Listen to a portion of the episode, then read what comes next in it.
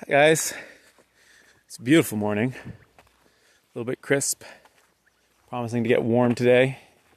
I'm wearing a jacket, pants, but uh, it's still it's comfortable out, you know. Just a touch of a breeze. Birds are going nuts in the treetops. Trees are mostly leafed out. God, that, that one maple is just gorgeous. And I'm also in a good mood because I'm almost done getting this latest issue of the magazine out the door. Spoonesaurus magazine, uh, in theory, is supposed to come out in April, but uh, when the pandemic hit, it, it sort of slowed everything down. So thankfully, we've been able to get it printed and get all the supplies we need to get out the door this morning. Uh, I'm planning to print out labels. Um, and then this afternoon I'll get them to the post office, and then next couple days I'll get the international ones and the contributor copies out the door. Thank you everyone for being so patient with that. This brings me to my topic for today, which is I think it's one of the most crucial things when you're figuring out a new venture is to figure out what pace is realistic, what interval is realistic. Because if the interval is too long, you lose momentum. But if it's too tight, you get overwhelmed.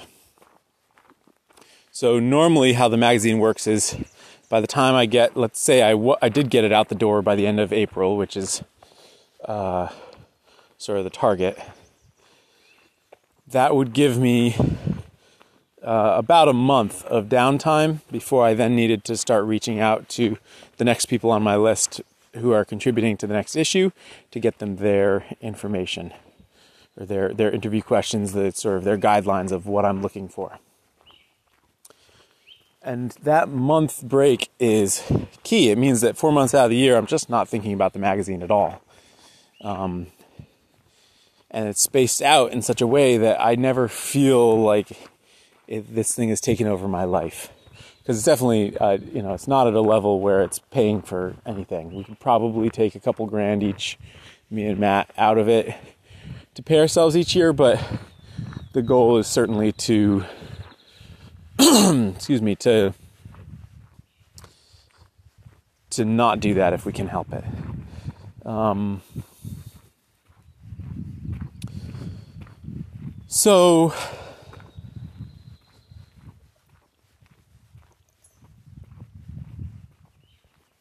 So at the same time, different things benefit from different intervals. I've talked a lot about how a lot of the things in my life, if I don't do them daily, then I don't do them at all. So I need to have the daily dog walk, the daily podcast, the daily Instagram posts, the daily spoon carving tips, because I found that if I try and do it just whenever I feel like it or every week, it's too amorphous and it it falls apart and eventually degrades and stops. Obviously, the bigger something is, the bigger, the more spaced out it needs to be. Um,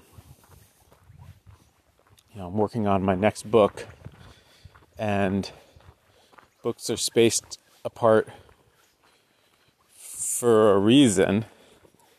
Part of which is that it just, at least for me, given that I'm not a full time writer, it just takes a certain amount of time to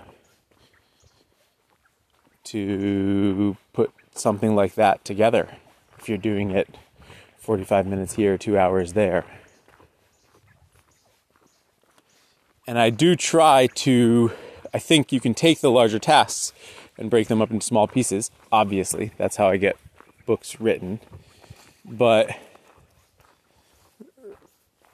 so, in some ways, the larger interval is dictated by what the smaller interval is for tasks like that, where you have to sort of keep plugging away at it. But for something like the magazine, where it's not that I'm working on it every day. It's just that sort of it has these times that it comes out.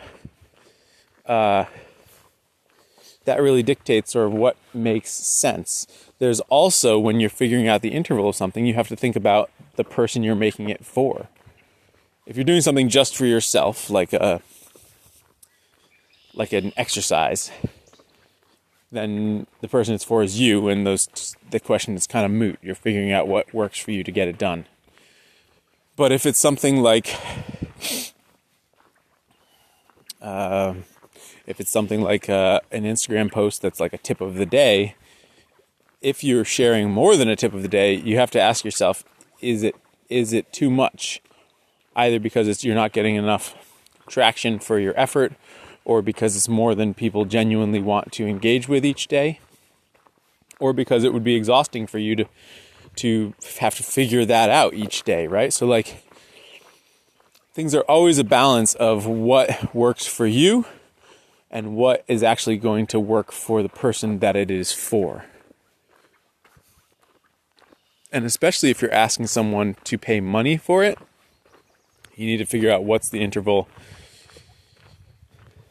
that actually feels like the right amount. And that is partly determined by the price point of the object and who your target market is. So the magazine is fairly expensive because it's a real print magazine and we're small enough that I don't get good rates on printing.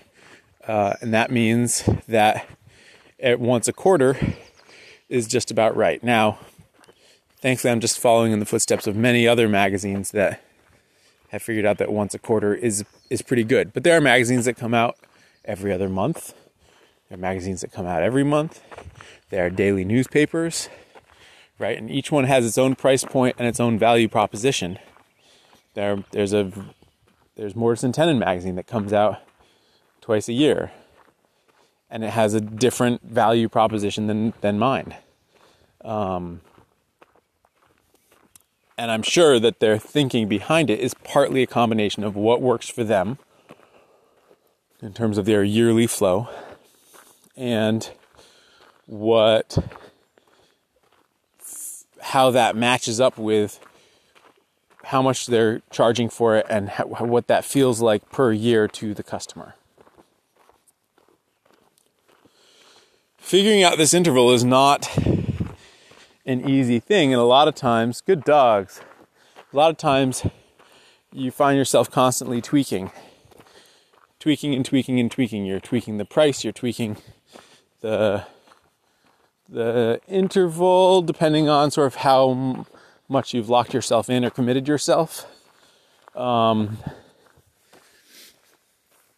and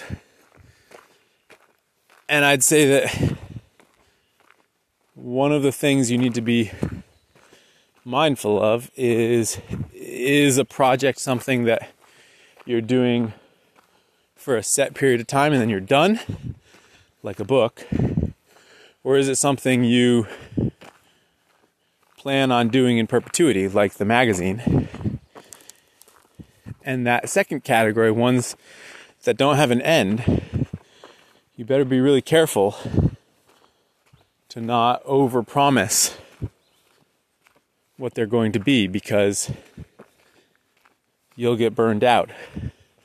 Or you'll find yourself in a situation where you feel like you have to scale up to a certain point in order to be able to hire people to take it off your hands because it's reached a point where it's